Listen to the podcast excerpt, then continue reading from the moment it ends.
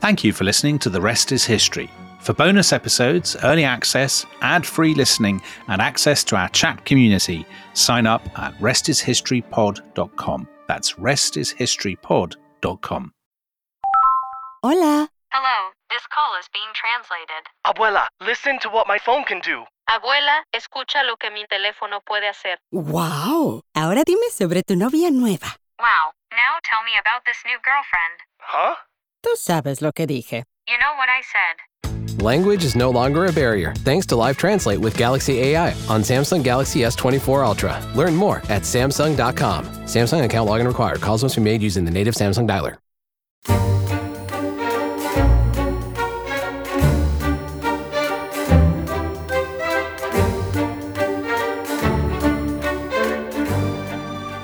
I met her in the Osteria Bavaria. She was very romantic. The Osteria was a small inn. It's still there and it hasn't changed much. Small tables. There was a wooden partition, and behind it, a table to seat eight. An adjutant would phone the owner to warn that Hitler might be coming and to have the table clear. There was also a courtyard with one table under a pergola, and this was Hitler's favourite seat when the weather was not cold. Unity was quite often there. I was invited only every second or third time.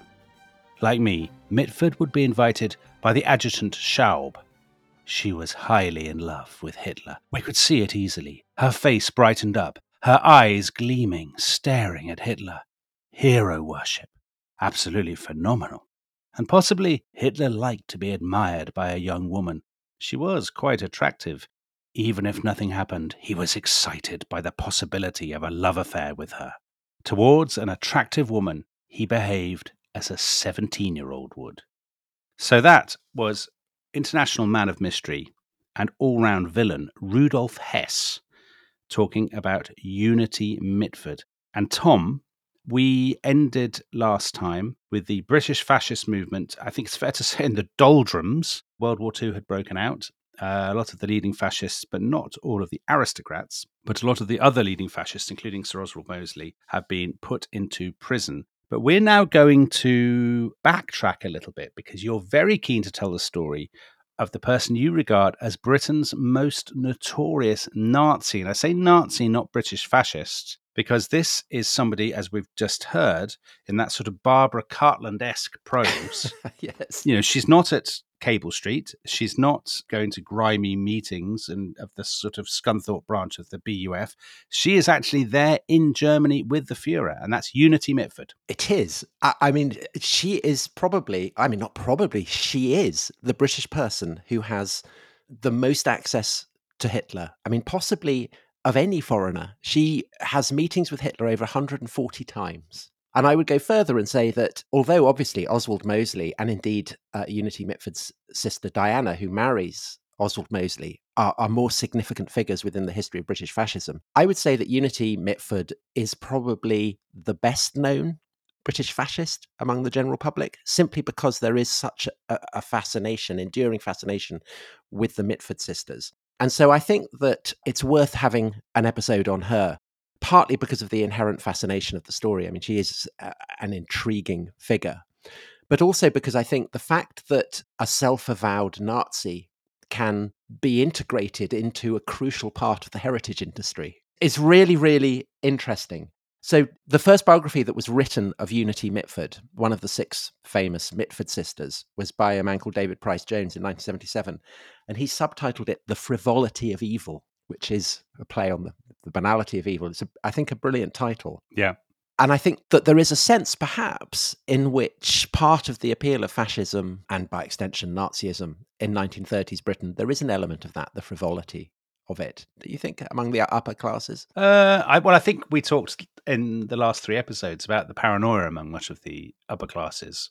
Um, so there are definitely people like the, I don't know, in the 1920s, the Duke of Northumberland, very rich, very entitled people who feel genuinely, almost hysterically afraid of Bolshevism and of you know sellout by the by the mainstream political parties and so on. But in the case of the Mitfords, I agree with you. There's a slight sense of incredibly sinister sort of role playing that has got out of control. Yeah. But I think the fascinating thing you said about the heritage industry. So I live, um, as lots of listeners will know, in, in North Oxfordshire, very close to the Mitford family estate.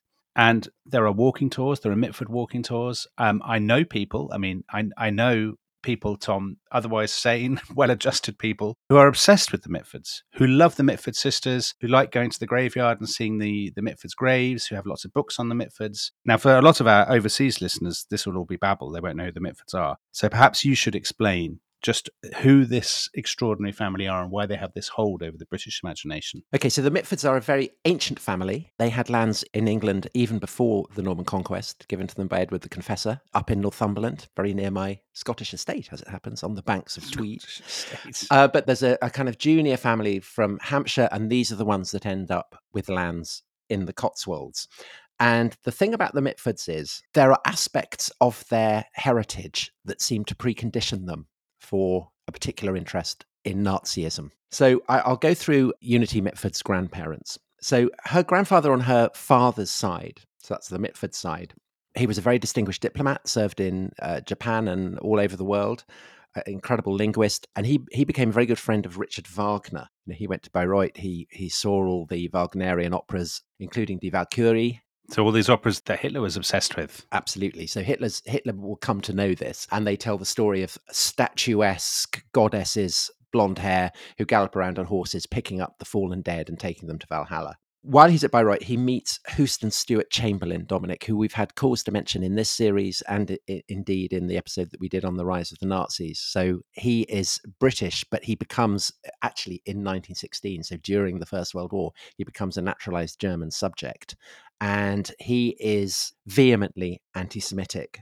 And the Mitford sisters' grandfather translates his book, The Foundations of the 19th Century, into English, though he'd written it in German. So, you know, there's a bit of history there. Yeah. Her paternal grandmother was the sister of Clementine Churchill's mother. So the woman who Clementine who marries Winston Churchill.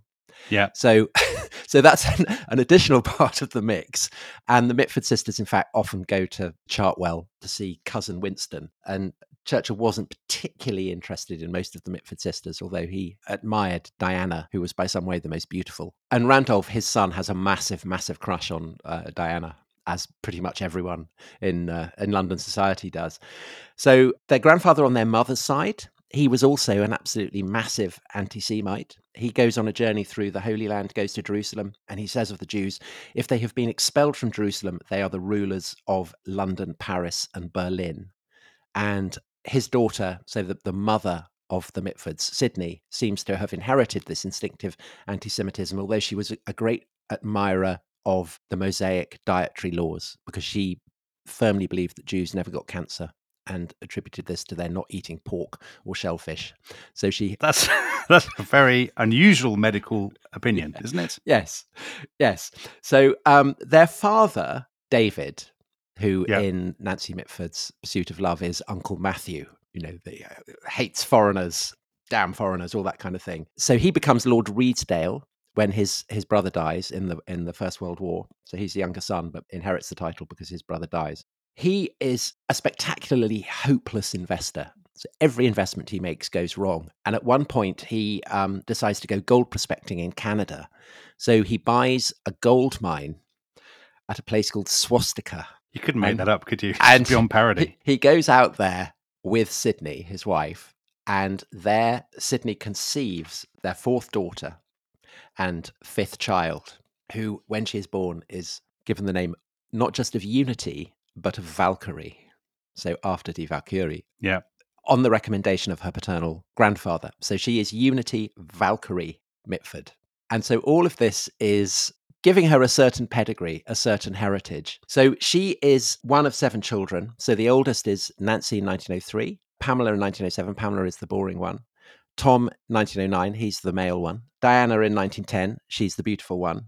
And then there is a gap of four years. And so Unity is born in 1914 during the First World War, which makes Yeah. the fact that she's given this name of Valkyrie all the more extraordinary. And then you have Jessica, who comes to be known as Decca, and then Deborah, who comes to be known as Debo. So it's an amazing accumulation of children. Yeah. And all of them will have astonishing careers, which is why they are objects of such popular fascination. But I think, in for our purposes, by miles the most interesting one is Unity because she goes even further than Diana. Even further than Diana, who's actually married the leader of the British Union of Fascists. And in fact, because Unity, Jessica, and Deborah are born, you know, several years after Diana, they are kind of grouped together as the young girls.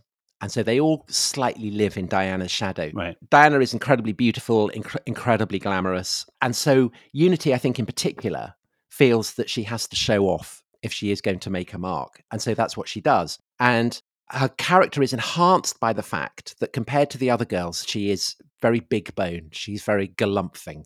Right. Statuesque, you might want to say. and she has these word.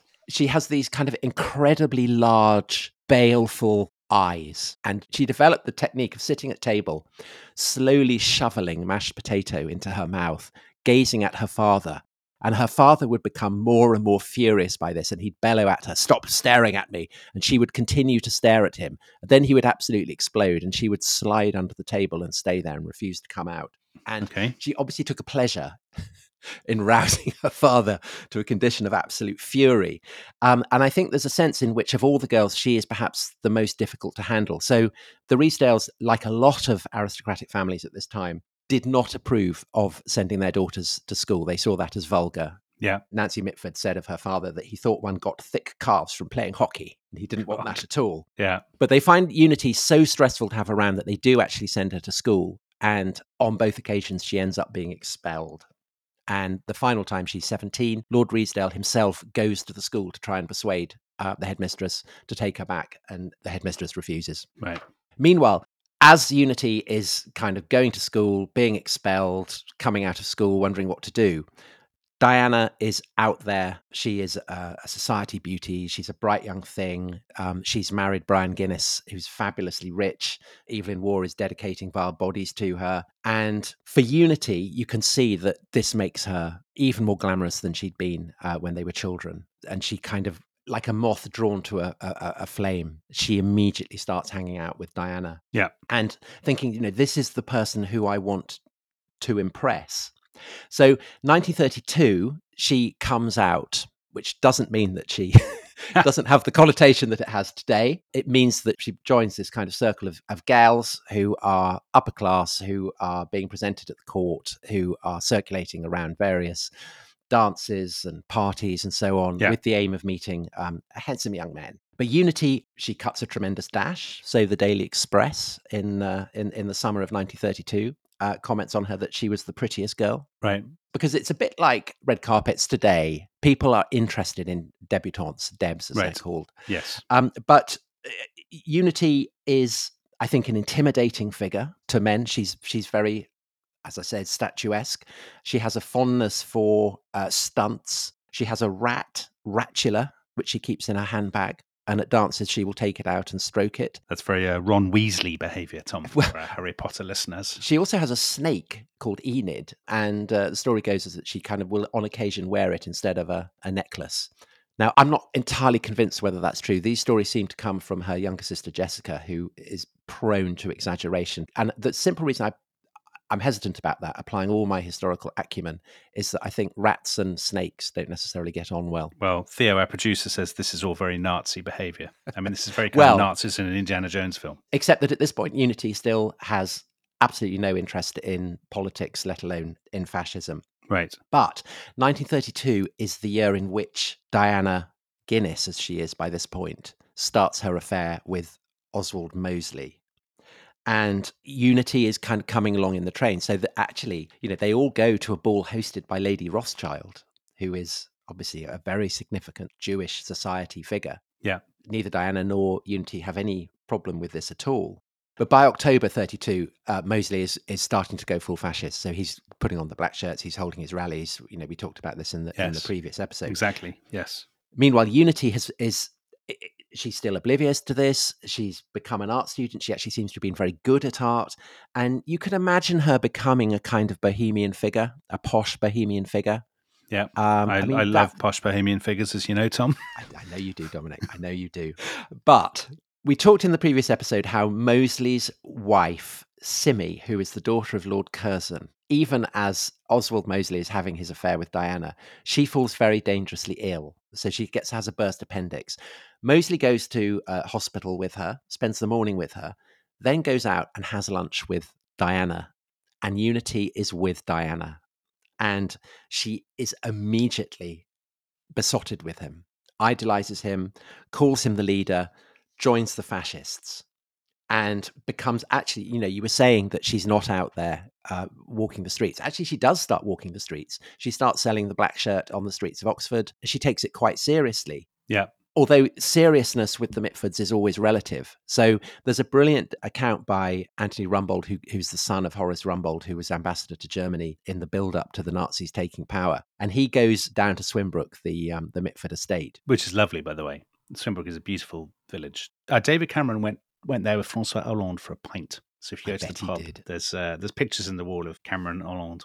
Yeah, I bet he did. Anyway, so so uh, Unity is there with Jessica, the communist, and the two girls set on this this poor chap, Anthony Rumbold, and say, "Are you a fascist or a communist?" And he says, "Well, I'm I'm neither. I, I believe in democracy."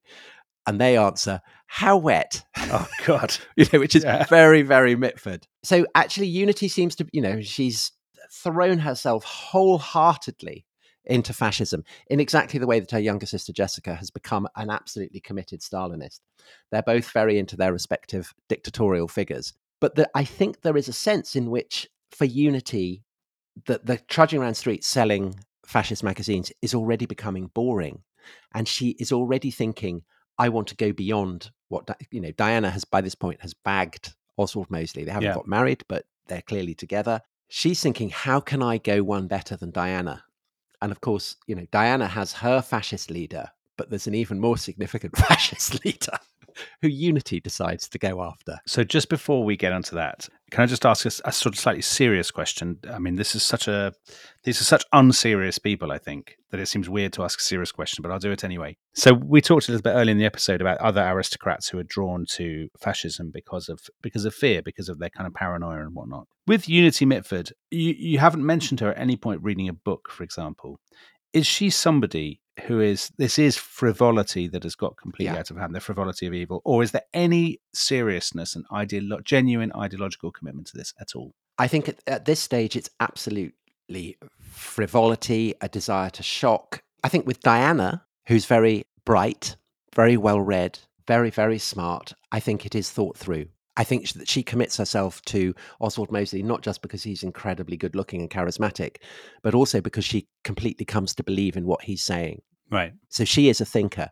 Unity is not a thinker. It seems to be much more instinctive. So Nancy Mitford, the eldest of the Mitford girls, who will become a very famous novelist, one of her novels, she gives a portrait of Unity as a fascist and compares her to the suffragettes. Says that in an earlier age, her yearning for a cause, the sense that she wants to be part of something bigger than herself, might well have led her to campaign for votes for women. Yeah. And I think that maybe you know, a, a- a few decades later, she might have become a kind of Marianne Faithfull equivalent. She might have become have gone out with Mick a Jagger. posh groupie. Yes, Yeah. exactly. So I think that she is looking for kind of charismatic men. I think she's looking for excitement. She wants to shock. I think. I mean, I think all these kind of elements that you can see very much in the way that people behave in the '60s. I think it's already there in the '30s, which may well be why people, you know, through the '60s and into the present day, identify with the Mitford so strongly. There's something quite '60s about their whole attitude.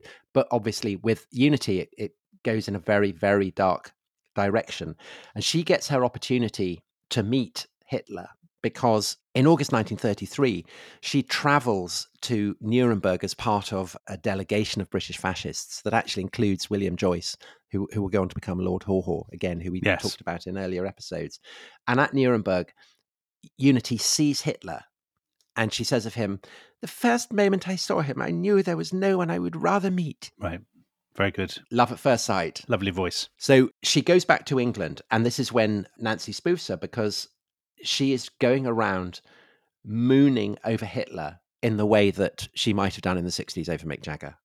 So she is giving the Hitler salute to everyone. You know, she'll go down to the post office and click her heels and, and say, Heil Hitler. And it's all very odd. And for say for Jessica, her younger sister, who's the communist, who you think would be vehemently opposed to this. On one level, she is, but it's still a bit of a game. It's like they've kind of chosen their rival pop stars. Yeah. You know, Unity's chosen Mick Jagger, Jessica's chosen Paul McCartney. And this obsession leads to her the following year, so in the spring of 1934, going to Munich, where she knows Hitler is, has his main base. And she enrolls in a language school right next door to the Nazi headquarters. And she is joined by Diana. All that summer, all that autumn, she spends hanging out in the Osteria, Bavaria, as described by Rudolf Hess. She goes to the, the Nuremberg rallies, you know, again, a bit like going to a Glastonbury or something, get caught up in the excitement of the crowd. She's wearing her black shirt. She becomes uh, an object of absolute fascination to all the SS officers. You know, this very Valkyrie like fascist blonde aristocrat in her, her fascist uniform. She's advised by them don't wear too much makeup. Hitler doesn't like makeup, so she watches that very carefully. 10 months after she started going to the Osteria, Bavaria, finally someone comes over and says the Fuhrer would like to, to meet you. She goes over to hang out with Hitler. And she writes to her father, to Lord Redesdale, it was the most wonderful and beautiful day of my life. I mean, what on earth is going on in her head when she's meeting Hitler, when she's hanging around with these people who already at this stage, for the avoidance of doubt, who are already steeped in violence and in bloodshed and have made no secret of their I mean, frankly, anyone who's read Mein Kampf or Hitler's speeches in the 1920s will know, and we discussed this on our Rise of the Nazis series, they have made no secret of their genocidal ambitions. So, what on earth is she thinking? So, she does have a copy of Mein Kampf signed by Hitler and also signed by pretty much every other luminary in the Third Reich, like a kind of autograph book. Right. The question of what she's thinking uh, so, Nancy Mitford, who remained devoted to her, even though Nancy was very much on the left. She wrote later about Unity that with her, the whole Nazi thing seemed to be a joke. She was great fun. She used to drive around Central Europe in a uniform with a gun. Unity was absolutely unpolitical. No one knew less about politics than she did. That is the classic posh dilettantes get out. Oh, it's great fun. We knew nothing about politics. So I think there is an element of that. I think Yeah. there is an element. Oh, it's all you know, tremendous laugh, and if you know, and if people are shocked, then so much the better. I think there is also undoubtedly a sense of kind of erotic fascination, particularly with Okay. the, the the SS and the stormtroopers. So she calls them the darling storms. Oh, Jesus. so oh. unbelievable. And when she and when she comes back after one trip to Munich, the family nanny, who rejoices in the splendid name of Blor, she says, "I do wish you wouldn't keep going to Germany, darling. All those men."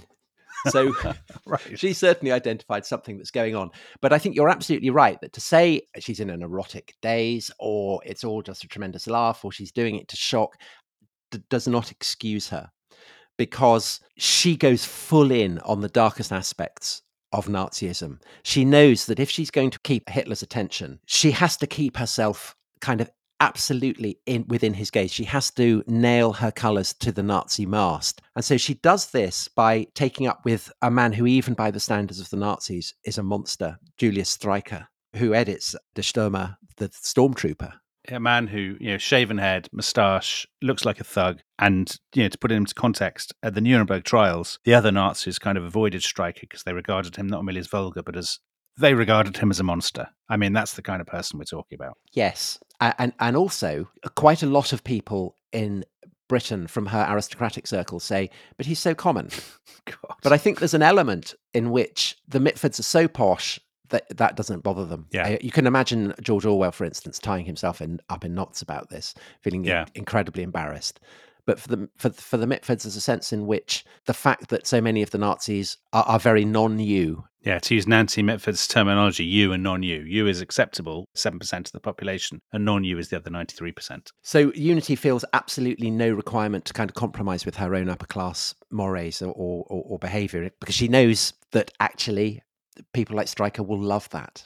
Right. So there's a kind of sense of a, a commonality between the upper classes and the lower classes that, again, someone like Orwell would would never be able to buy into. He'd be far too embarrassed about it. So Unity goes in big with Streicher, who is, uh, you know, in charge of the press, so is quite a significant figure for Mosley. And so when um, Mosley gives a, a, a speech in Leicester, Streicher sends him a telegram saying, you know, congratulations, I very much approve of the speech you gave.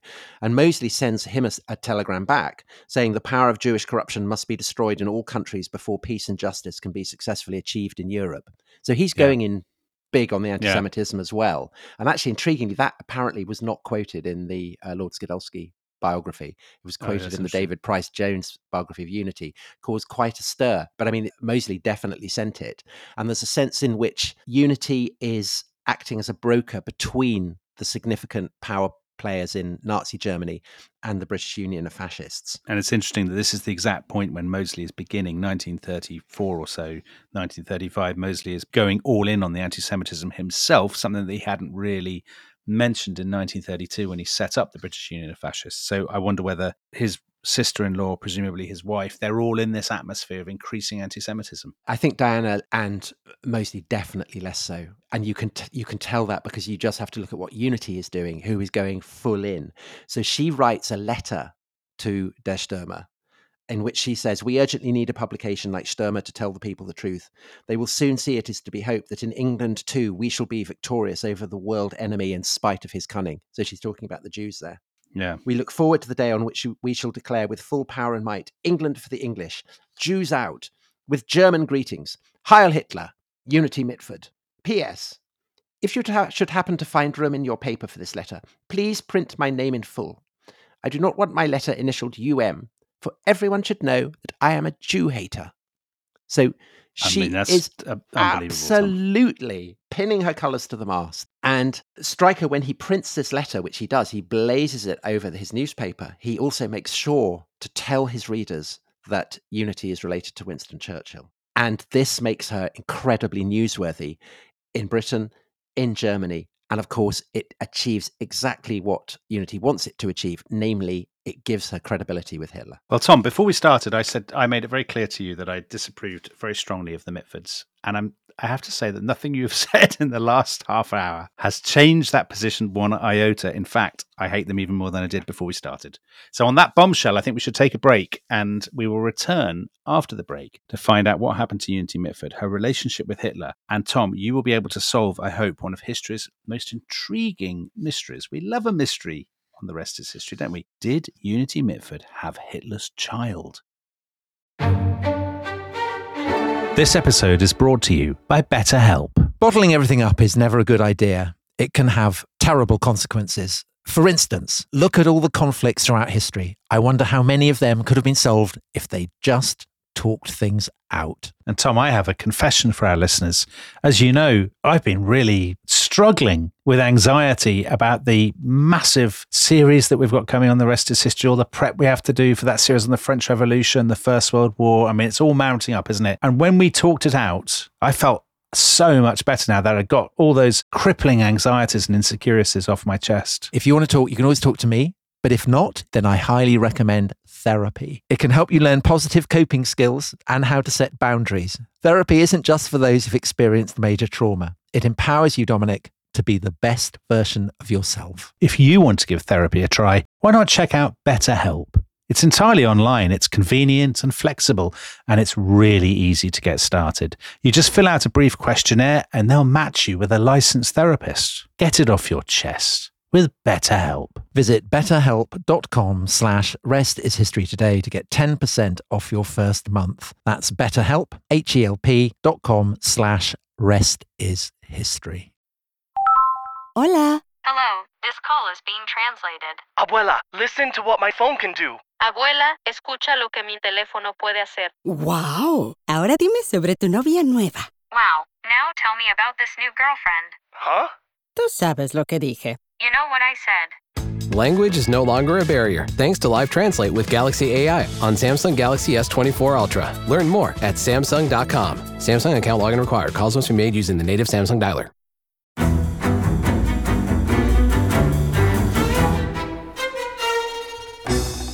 I'm Anthony Scaramucci, former White House Director of Communications and Wall Street financier. And I'm Katty Kay, US Special Correspondent for BBC Studios. I've been covering American politics for almost three decades. Welcome to The Rest is Politics US, brought to you by Goalhanger. Go on, tell us, were those donations you made, like Obama in 2008, Was that idealism? Were you hoping to get something out of these campaigns that would serve your own business interests, for example? So I think this will either make this podcast incredibly successful, Katty, or people will be horrified and they'll shut it off right now because I'm going to be very real with you. The Obama donation, I had gone to law school with President Obama. We were not classmates. I was a few years ahead of him. It was 2007. It was then Senator Obama. I had a check in my breast pocket. I went over to the senator. I said, Senator, I said, you and I didn't really know each other in law school, but I'm about to hand you a big check. Can I lie to my friends and tell them that you and I knew each other in law school? Well, Obama looks at me, had the best smile in American politics since Jack Kennedy. Forever. Yeah, he lights up. He looks at me and says, I'll tell you what, if you double the amount of the check, we'll take it back to Hawaii. Okay. And I looked at him. I said, You're done. I had another check in my pocket. I ripped it up. I doubled the amount of the check. And I'm going to tell you right now, I've been to more White House Christmas parties during the Obama administration than the Trump administration. In this pivotal year for the United States, democracy, and world affairs, Britain's biggest podcast, The Rest is Politics, is launching stateside. Uncovering secrets from inside the Biden and Trump inner circles and how they shape the world's most important economy, but also the global economy too. New episodes are released every Friday morning. Just search The Rest is Politics US wherever you get your podcasts.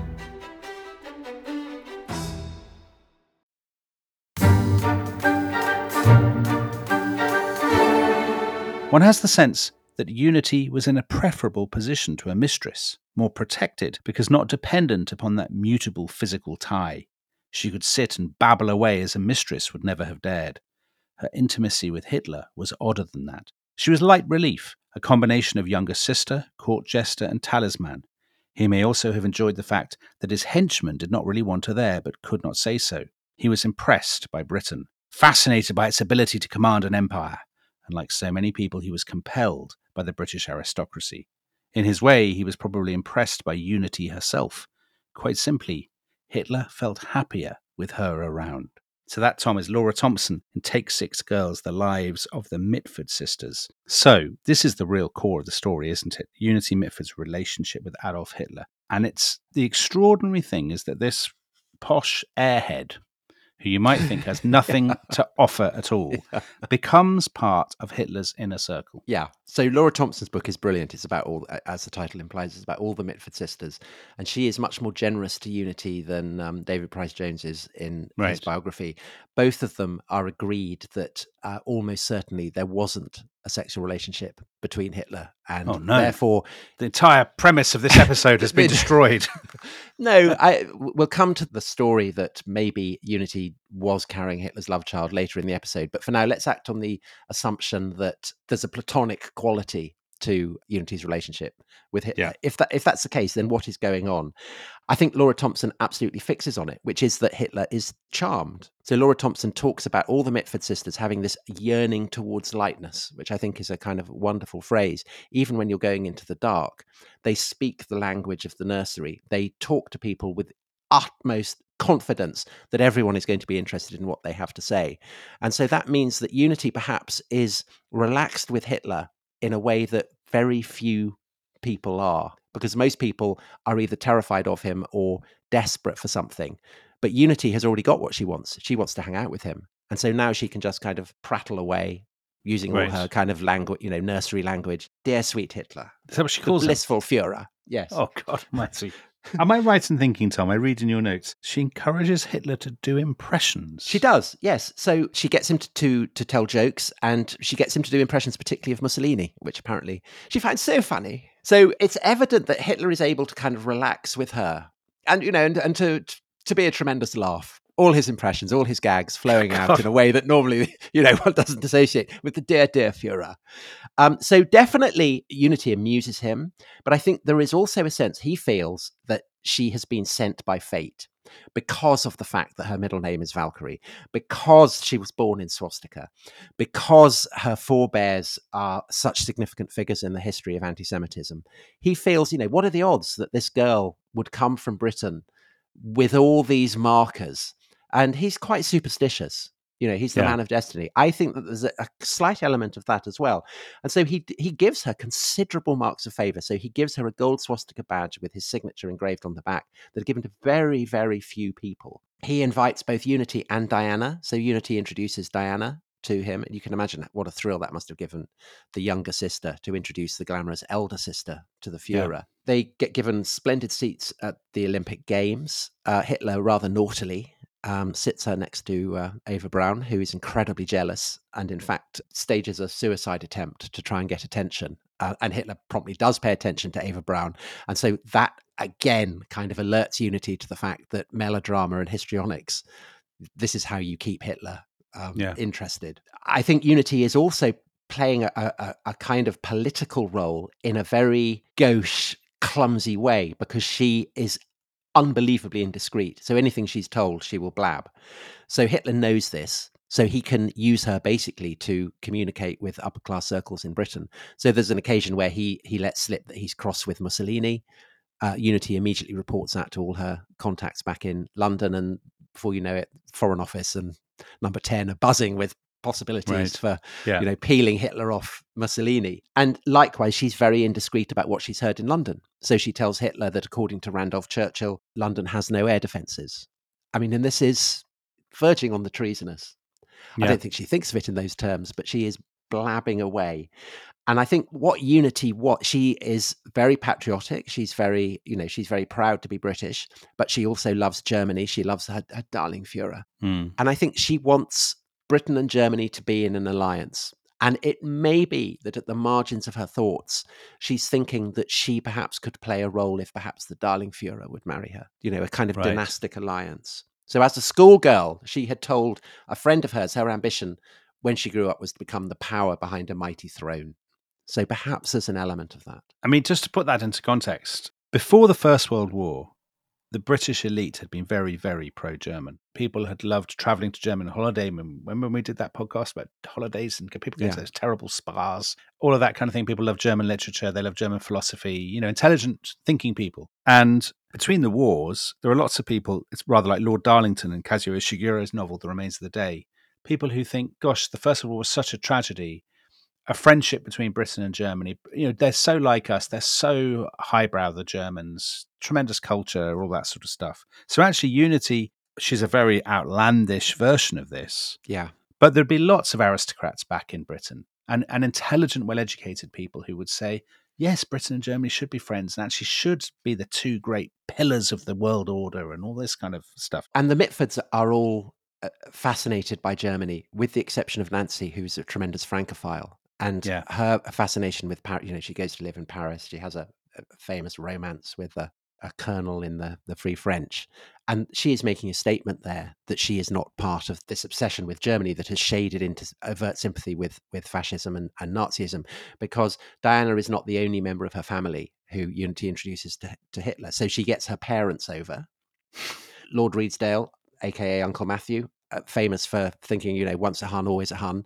He's Hmm. immediately charmed by Hitler. So also is Lady Redesdale, who the first time she meets Hitler, despite not speaking German, she lectures him on the best way to make bread. Lord God. Redesdale is completely won over by Hitler and he goes to the House of Lords and defends uh, the Anschluss. Uh, Lady Redesdale goes even further, goes back, starts writing articles overtly in favor of Hitler, becomes very hostile to Churchill, um, calls him that wicked man, becomes devoted to the protocols of the Elders of Zion, that very sinister Mm. text, you know, all the darkest anti Semitic tropes, and kind of writes too true. And I always said so in the margin. Oh, So Lady Redesdale is going full in. Meanwhile, of course, there's Diana. Uh, Hitler is very taken with Diana as well, very handsome, and describes Diana and Unity as perfect examples of Aryan womanhood. And Diana, in turn, is able to smooth the way for Mosley. So they go over to Germany and they actually get married in Goebbels' drawing room, even though Goebbels doesn't like them. right. Hitler insists on it, and Hitler is at the wedding.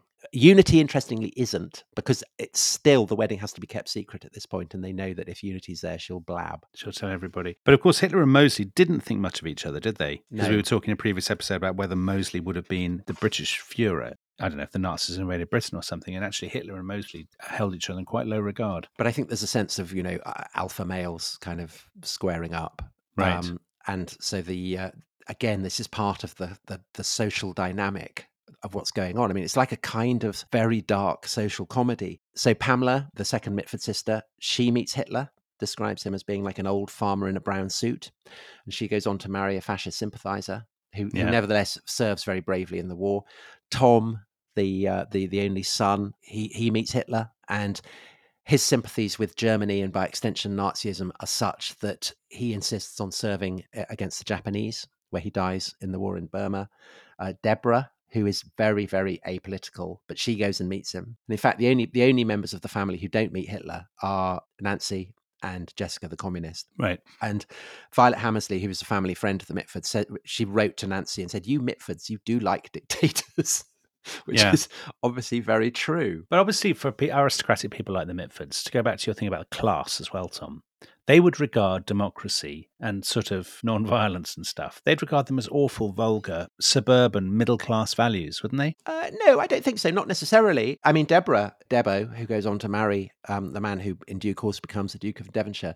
I mean, she's a kind of classic conservative. Yeah, but she, she has the others, with. but Diana, the Unity, others. they would think of them as middle class and bourgeois and boring, and they would think Yes. of dictators as fun, wouldn't they? They love I think- dressing up. Isn't that wonderful?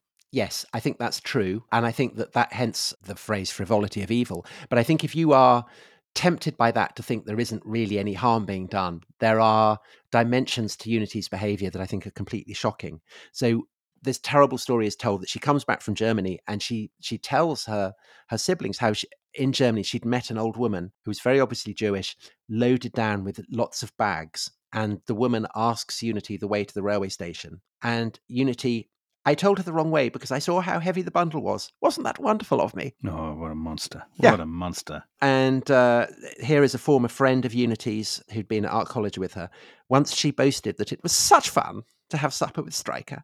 As you'd have the Jews in after the meal, they'd be brought up from the cellar and be made to eat grass, then entertain the guests. Oh, Tom, this is very bad form. I mean, this is there's there's no um No, there's nothing funny about that at No. all. And so she No. becomes increasingly no- notorious in England. So there's um, a famous ditty is published in one of the papers about her. You can't criticize unity with impunity. If you try to belittle her, you have to answer to Hitler. She gets caught up in a riot in Hyde Park where I think Attlee was speaking, and she's kind of goose stepping around in her black uniform um, has to be bundled into a cab she like her mother is busy writing articles in favor of, of hitler in the, the british press and she stays committed to hitler even as it becomes increasingly evident that Britain is going to be going to war with Germany. So, 1939, she goes to Bayreuth, the festival there with Diana, and Hitler basically says to them, Look, you should get out of Germany because we are going to be going to war. And Diana duly goes back home, but Hmm. Unity stays there. And maybe one of the reasons why Unity stays there, and a, a very physical evidence both of Hitler's favor and of her desire to become German, is that Hitler has given her a flat. So he had given her a choice of four flats in Munich. She'd gone round, she'd chosen the one that she wanted, went round the house saying, Oh, these curtains won't do at all. Oh, we must get rid of this awful sofa. Meanwhile, the two people who are being dispossessed, both of whom are Jewish, are sitting in the hallway sobbing. And she pays them no attention at all. So, this is the background to the most famous uh, incident in her life, which is when war is declared. Britain Mm. declares war on Germany. She goes, she's in Munich, she's in her flat that where she's living that's been taken from the Jewish couple. She goes to the English garden in Munich. Uh, she has a, a very small caliber kind of pearl handled pistol. She shoots herself through the head Crikey. but Yeah. the bullet is isn't sufficiently you know it's a- it's a small caliber bullet so it doesn't kill her she's found she's bundled into an ambulance taken to the hospital she's recognized uh, hitler sends her flowers goebbels ribbentrop they all send her flowers and on the 10th of september you know even as the war with britain is in its opening weeks hitler finds time to come and visit her and she doesn't recognize him because she's mentally shot and as she comes to she she tries to commit suicide a second time by swallowing her swastika badge, but that doesn't work. And it's only after six weeks that she recaptures the, her ability to speak. And on the 8th of November, Hitler comes again. It's the last time they meet. And Hi- Hitler says, you know, what do you want? Do you want to stay here or do you want to be sent back to England? And she says, I would like to go back to England. And so he arranges for her to be taken to Bern in neutral Switzerland.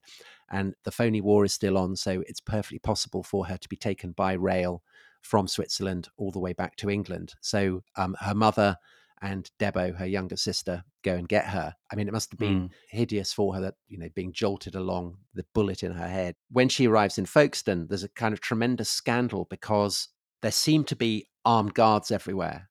And this will become the subject of much public criticism. And it's uncertain whether the armed guards are there to stop people from looking at her Yeah. Or whether they're just coincidental. But there is this feeling that she is getting special treatment that would not be afforded to other people. To protect her from the crowds and the press, presumably. Yes. And so in the Commons, Herbert Morrison, who will, of course, go on to become Home Secretary in the, the coalition government, he describes her as a British subject who had been openly assisting the cause of an enemy government and asks, would a working class person receive similar treatment? Well, he's right. Yeah, he is absolutely right. Think about the cases of British citizens, British subjects Yeah, Shamima Begum. who have been, you know, working with the Islamic State or whatever. I think Unity Mitford should have been dropped into the channel from a great height, personally. Well, so lots of people do, uh, but she isn't. She she goes to the Radcliffe in Oxford. There, they say there's no chance of extracting the bullet from her brain, and so she is left.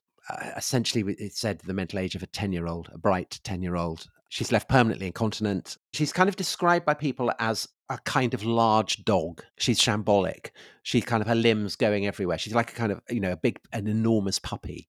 Tom, just on the suicide attempt. The suicide attempt is the day that Britain declares war on Germany. Is that right? The 3rd Yeah. of September? And this is because it's not just that her two beloved countries are going to war with each other, but is it also that she has been proved so comprehensively wrong that all her silly Who knows? daydreams Who and knows? fantasies are. Or we just don't know. We just have no. Is there any sense of guilt before she does it? I mean, she never says. She never really talks about it. Does she remember it? Nobody knows. And I, I, I, I don't know. I'm guessing it's the tension. You know, all her dreams were vested in this dream of this alliance between Britain and Germany. But anyway, basically, to, to, to cut a long story short, she never really recovers. And in due course, she she gets meningitis and dies at the age of 33. So I think in 1948. So Yes. after the war. She's never imprisoned. So unlike her sister Diana, who gets locked up in Holloway, she's never imprisoned. On her parents, her parents, they split up in the war, didn't they? They do because the moment that Britain declares war on Germany, Lord Redesdale, who is a, an absolute patriot, swings behind the British war effort, goes back to thinking that the Huns are beastly. Lady Redesdale doesn't. Lady Redesdale remains an enthusiast for Hitler. Yeah. Uh, and, you know, succession of tragedies overwhelmed. So they split up. Jessica, the communist sister, has gone to America. She doesn't come back. She, you know, kind of absolute sense of, of rupture between her and her parents. Tom dies in Burma. And then you have the, the death of Unity in 1948 of meningitis. And the question, uh, Tom, which Theo, our producer, desperately wants you to answer, is whether she was carrying Hitler's child when she returned to Britain. Right. So this was a theory that was prompted by the release of, of declassified documents in uh, in 2002, which quoted an MI5 officer called Guy Liddell, who said, "We had no evidence to support the press allegations that she was in a serious state of health, and it might well be that she was brought in on a stretcher in order to avoid publicity and unpleasantness to her family." So that led to the theory that she'd never actually shot herself. And if she'd never shot herself, why did Hitler let her go away? And so the theory that then came that actually she was burying his child. This is why how she came back. And uh, Martin Bright, who was the political editor of the New Statesman at the time, he received a phone call from uh, a woman who claimed that Unity Mitford had gone to a private maternity hospital in Oxford. And so putting two and two together and coming up with eight. the theory was that Unity Mitford had Hitler's love child, uh, that this child was then taken away, brought for in fostering, and therefore, Dominic, the Hitler dynasty may be roaming the Cotswolds even as you sit there now. Very, I mean, frankly, if you've met some people from the Cotswolds, you wouldn't be entirely surprised, Tom. Well, there you go. So I think it's unlikely. Let's put it like that. It seems very unlikely to me. Well, I, th- I don't think any Hitler biographer would give this theory the slightest house room, would they? uh, or indeed, I think many Mitford scholars either. Uh, and the fact that there are Mitford scholars, the fact that they are the subject of such enduring fascination, I think is interesting because I think there is a sense that what both Unity and Diana did, as I said, it's become part of the heritage industry. And I think the reason for that is basically that uh, Nancy Mitford, when she wrote The Pursuit of Love and Love in a Cold Climate, these are such brilliant novels, Hmm. such an affectionate rendering of her upbringing. And, you know, she takes elements of her various sisters and folds them into uh, characters within the narrative that it's made the fascist affiliations of both Diana and Unity seem something eccentric, something And glamorous. I think Tom, don't think there's the glamour of evil. I think that's as, as horrible as that sounds, especially when you hear the stories of Unity's behaviour. Yeah, so with Unity, you have the you know the uh, her early death, and with Lady Mosley, you have the fact that she remained stunningly beautiful right the way up to the end. So Laura Thompson, in her her wonderful book, describes her in her final years a tall wraith, like a long, exquisite wisp of grey white smoke, entirely beautiful at the age of ninety. Well, she would be appearing on these chat shows, Tom, wouldn't she? In the 1970s, 1980s. Well, Dominic, I'll, I'll read you what she said on Desert Island Discs when Sue Lawley, the presenter, asked her about the Holocaust and whether she believed in the six million figure. And, and her reply was, I don't really, I'm afraid, believe that six million people were killed. I think this is just not conceivable. It's too many. But whether it's six or whether it's one makes no difference morally. It's completely wrong. I think it was a dreadfully wicked thing. So that's pretty mind blowing. I mean, sure, she's acknowledging that Hitler did wicked things, but she is engaging in Holocaust denial on the BBC's premiere radio interview show Yeah. in It's 1989. extraordinary.